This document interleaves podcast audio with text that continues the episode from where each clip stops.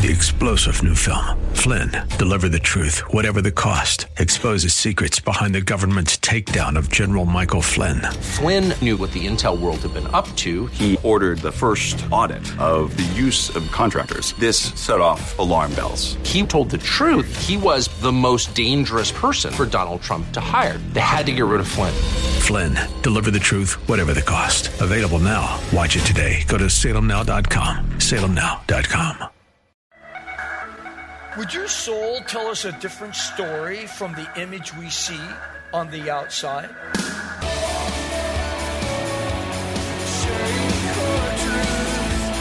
Welcome to Core Truth Radio, a radio ministry of Core Church Los Angeles, with pastor and Bible teacher Steve Wilburn. Pastor Steve will be teaching the Word of God with truth right from the Bible. For more information, go to corechurchla.org. That's corechurchla.org. For today's Core Truth, we are continuing in our study in John chapter 8 in a message titled Looking Within. This is part 2.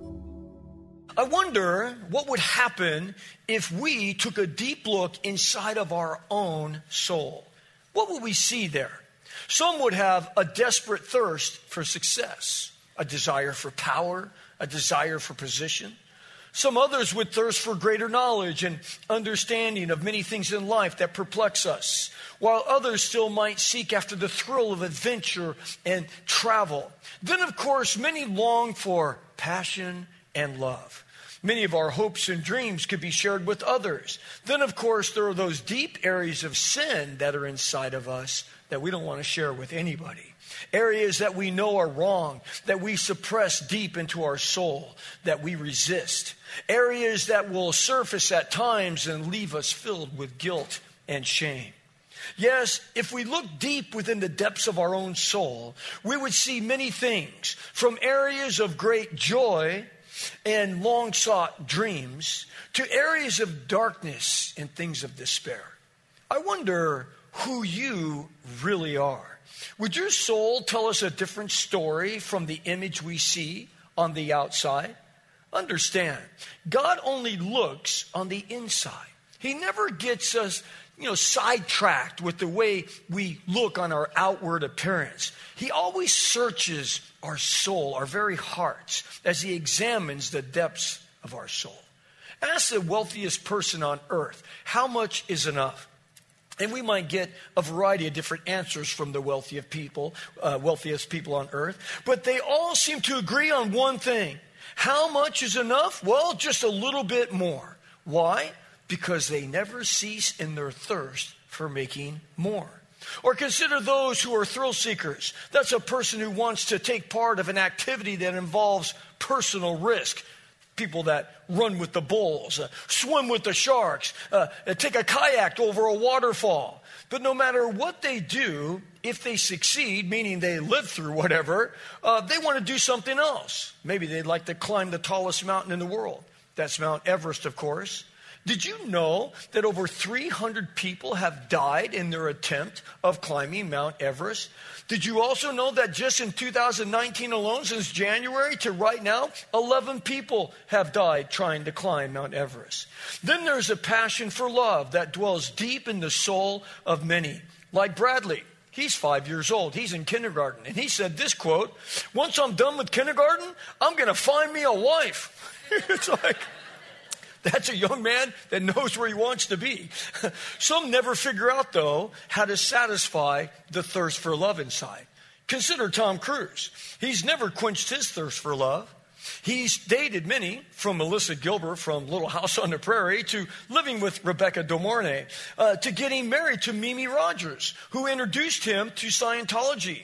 But obviously, their science project failed as Tom divorced Mimi and he married Nicole Kidman which didn't last as Tom was thirsting for something new. That's when he hooked up with Penelope Cruz and he was with her for a while, but that only lasted for a season.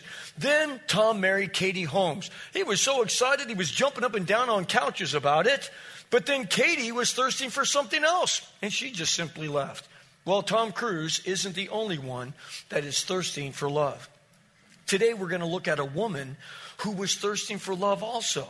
Yet she, like many today, was looking for love in all the wrong places. Now, we're not told this woman's name. She's only known as a woman caught in the very act of adultery. As we consider her story today, we will consider uh, three points as we continue in our study in the Gospel of John. Number one, caught in the act. This woman was literally caught in the act of adultery. Number two, looking within. Jesus is always looking inside of us, not so much of what's happening on the outside, what's happening on the inside. And number three, finding a Savior.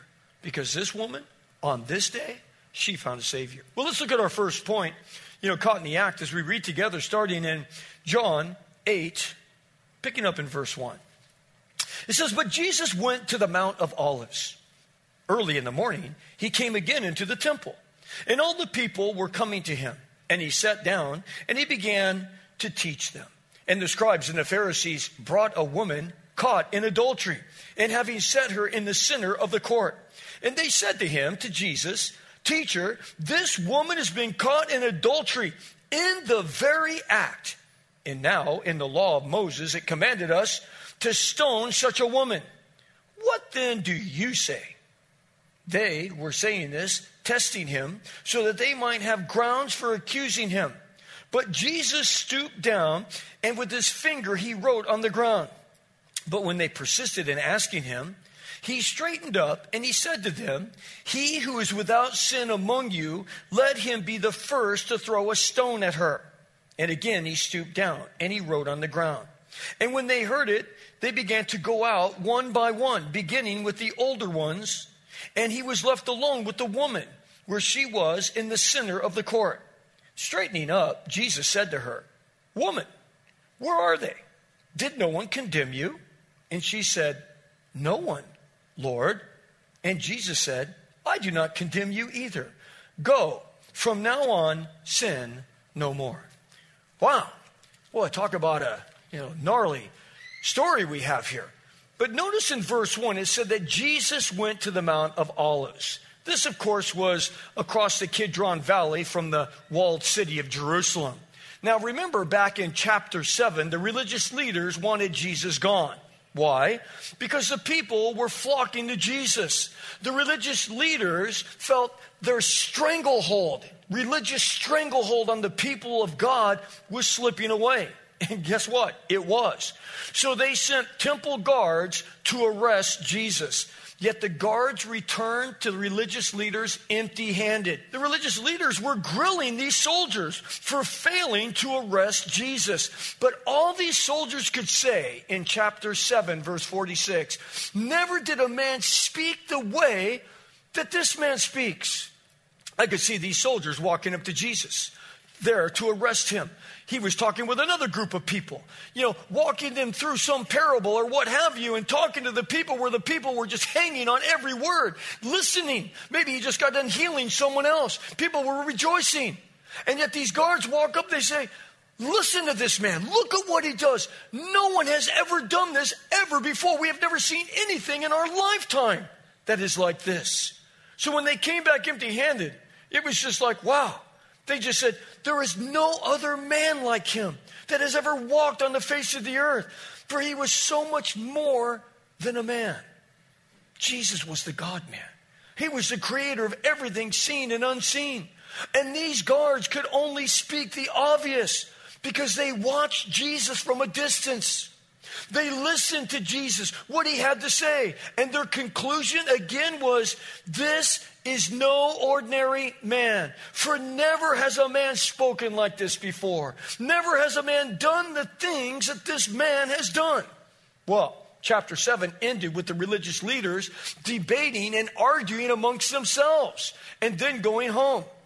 Yet, as we have read, Jesus went up to the Mount of Olives to pray. What a difference we have here. The religious leaders ended their day arguing amongst themselves of who Jesus was, but Jesus ended his day in prayer on the Mount of Olives. Verse 2 said that early the next morning, Jesus came back to the temple as usual, and the people gathered around him as he began to teach. Wouldn't you gather around Jesus? Oh, look, there's the teacher. Let's go over there. Yet suddenly, out of nowhere, in the quietness of the morning, there is all of a sudden an uproar.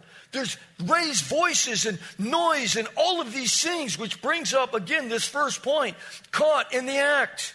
Yes, it must have sounded like a riot coming down the hallway as a crowd appeared, yelling, screaming, anger in their eyes, veins popping out of their neck. And right in front of Jesus, the crowd stops instantly, and out of the crowd is a woman thrown to the ground like a worthless piece of trash, possibly naked. For she was grabbed and forced out into the open. Yes, as it said in verse 4, she was literally caught in the very act of adultery. This was a serious crime.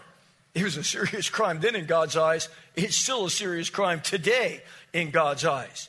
And for those keeping count, it was breaking number seven of the Ten Commandments recorded for us in Exodus chapter 20. It stated, Thou shalt not commit adultery. Breaking this law was actually punishable by death. It wasn't like stealing, like, okay, you stole something, so you have to pay back what you stole. Oh no. This breaking this law was so much more severe. We're told in the Torah, the Pentateuch, the law of God, in Deuteronomy 22 22, it says, If a man is found lying with a married woman, and both of them, they shall die. The man who lay with the woman and the woman. Thus you shall purge this evil from Israel. How does God feel about it? It's evil, he says. Understand, there is a sanctity of marriage in the eyes of God. God is the one who created the marriage institution itself, and he longs for us to keep the marriage bed undefiled. Know this God created the intimacy that we're able to share with the opposite sex to be thoroughly enjoyed. He created sex for our pleasure, you could say. Only when a couple, though, enters into a marriage covenant. Though unpopular today, this standard that God has set for us sexually doesn't change with the popular vote or whatever our culture desires or what society says is okay now. See, society's changed on this issue, as we see all around us today. But that doesn't mean that God has changed. God never changes. His desires, what is sin 5,000 years ago, is, well, it's still sin today. And for those that reject this standard of living, God says they cannot go to heaven. He says, okay, you don't want to listen to my word? Then here's the deal you can't go to heaven. You'll have to stand before me when you die. Like, wow, are you serious? That is a heavy price to pay. And so it was for those who committed adultery or those that are having any kind of sexual relationship outside of a marriage between a man and a woman. I wonder if there's anyone here that's considering adultery. Or if there's anyone that's like been thinking about it. Maybe it's just like a, a daydream that's floating around in your head. Or maybe you entertain the thought with someone at your work and they seem to be everything that your spouse is not. You know, they all they laugh at all my stupid jokes. Maybe you ladies is someone that's telling you that you smell good every day. Oh, gee, you sure look nice today. They're giving you all those compliments that your husband doesn't give. You know, let me give you four really good reasons to a man and a woman to drive those thoughts completely out of your mind. Number one, it's a radical and gnarly sin against God. And the Bible says that the adulterer will not be allowed to enter the kingdom of heaven. You're giving up any right to go to heaven. But I go to church every day, Pastor. Doesn't matter. Doesn't matter. This overrides everything. You will not go to heaven. Number two, you will do incredible damage to your spouse, something that might not ever be repaired. Number three, you will do damage to your children and yourself as your family could fall apart completely through divorce. Number four, you will damage your witness and the church when you, as a Christian, fail morally. Yes, God put a high standard on keeping the marriage bed pure. That's why the penalty of adultery was death. Again, wow, death. Well, if we kept that same standard today, two things would happen. Number one, the population of the world would greatly decrease. okay? Number one. And number two, the homes of families would not be broken. Fewer homes would be broken. Men would think twice before they ran off with a coworker. Women would think long and hard before dressing seductively and flirting with their coworkers. But unfortunately, here in America, this nation that was founded on God, his yeah, we have rejected God's standards. And we have replaced it with doing what we desire to do, completely disregarding God's holy standard that He's laid out for us. Understand what the Bible says in Ecclesiastes 12 13. He says, Look, you can do whatever you want to do because He's given us free will, right? We can do whatever we want. But He just says this I'm just reminding you. Are you ready? He says, here's the conclusion when all else has been done and said. Okay, it's like, hey, when the dust settles, is fear God and keep his commandments. This applies to every person. For God will bring every act to judgment, whether it is hidden or not, whether it is good or evil. So it's like people can believe whatever they want to believe. Oh, I don't believe that. Hey, everyone's doing it today. Hey, what does it matter? Who cares? It's two consenting adults. You can say whatever you want to say, justify all you want to justify. God says, here's the conclusion. You're going to die one day and you stand before me. And in that day, if you live for yourself instead of for me, then you will not go to heaven. I mean, God, that's crazy. That's including all sex outside of marriage. But getting back to our text today, we have a woman and she's caught in the very act of adultery. Could you imagine what this woman's thinking, knowing that death is the penalty? Could you imagine what's going through her head as her sin has been exposed to all? Her plight is not looking good at all. But wait a minute, hold on here. Something is missing. Something is rotten in Denmark here. Where is the man? Where's he at? Doesn't it take two to tango? I wonder if this wasn't a setup. Just how did these religious leaders know what was going on behind that particular closed door on this morning here? And just how did the man so conveniently slip out the back door? Yes, there's something fishy here, and John brings it out in verses 5 and 6. Let's read those again. It says, Now, in the law of Moses, he commanded us to stone such a woman. What then do you say? Verse 6 For they were saying this testing him, testing Jesus so that they might have grounds for accusing him. But Jesus stooped down with his finger and he wrote on the ground. Grounds for accusing him? Yes, because they weren't able to just stone people freely. They couldn't just go out and kill people themselves because Rome had came in and now Rome's the government of their own city. They are not they don't have all the legal means that they used to have. That's why when they wanted to kill Jesus, they had to take him before Pontius Pilate. So it's like, ah, let's trick Jesus this way. If he says for us to stone him, well, he told us to do it, and then he would be in trouble with the Romans. There was other reasons too. We'll get into those here in a moment. Yes, they were testing Jesus. Again, why? They wanted him to lose his credibility with the people and with the Roman government. How?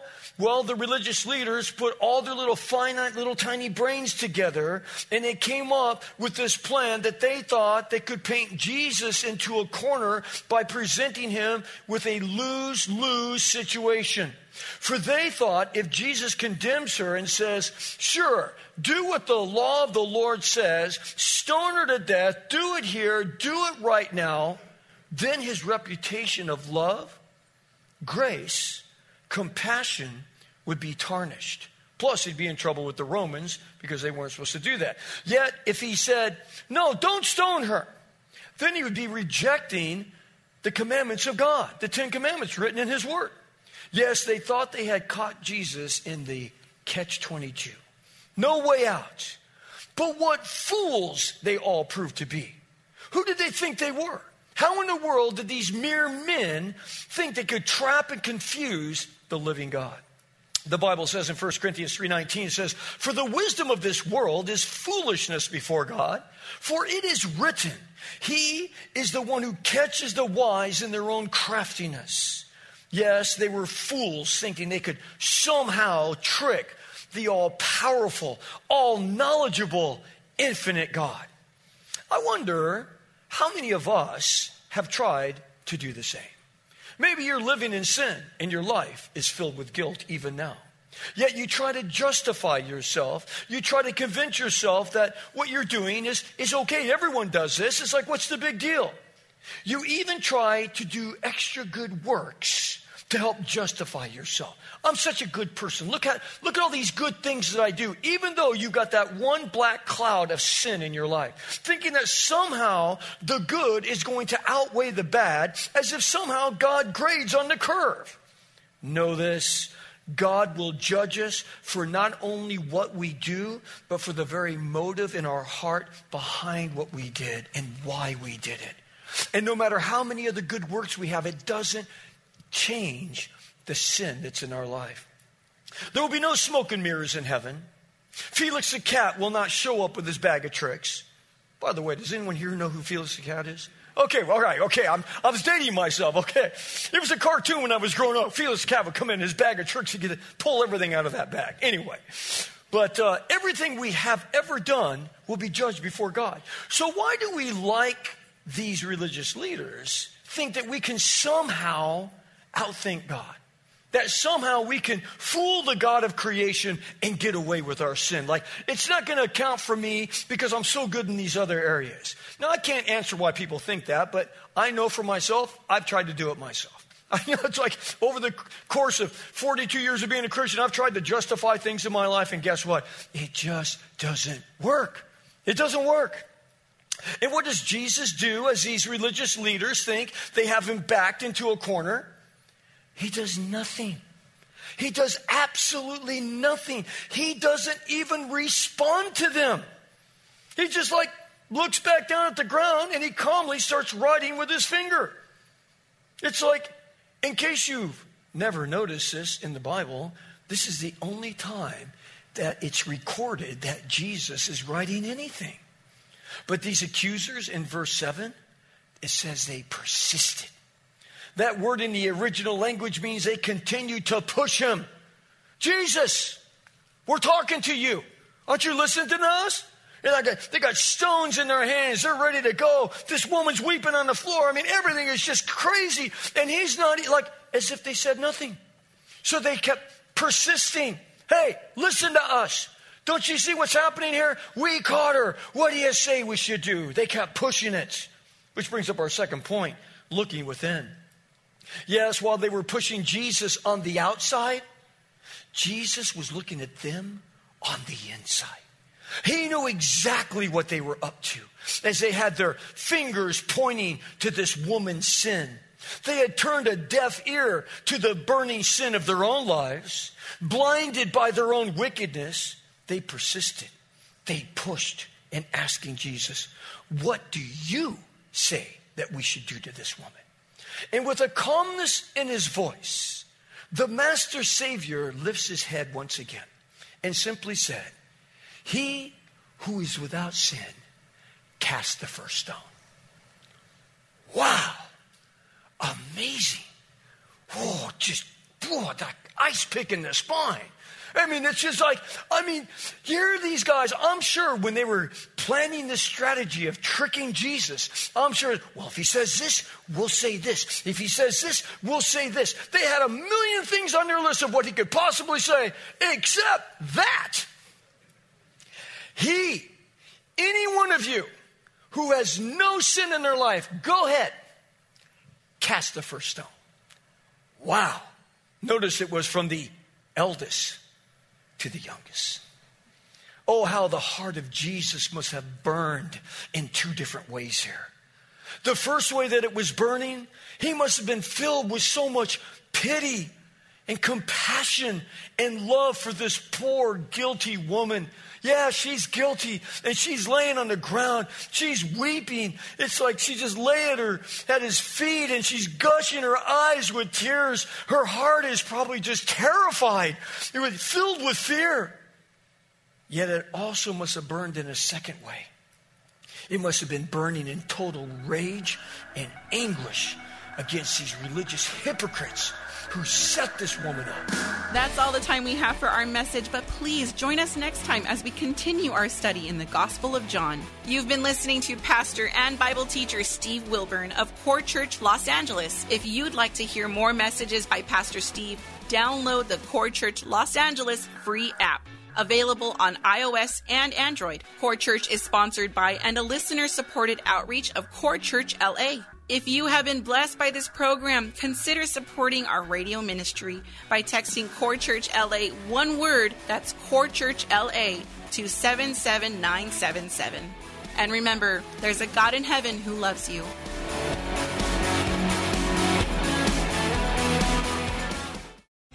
Three star general Michael J. Flynn, head of the Pentagon Intelligence Agency, knew all the government's dirty secrets. He was one of the most respected generals in the military. Flynn knew what the intel world had been up to, he understood its funding. He ordered the first audit of the use of contractors. This set off alarm bells.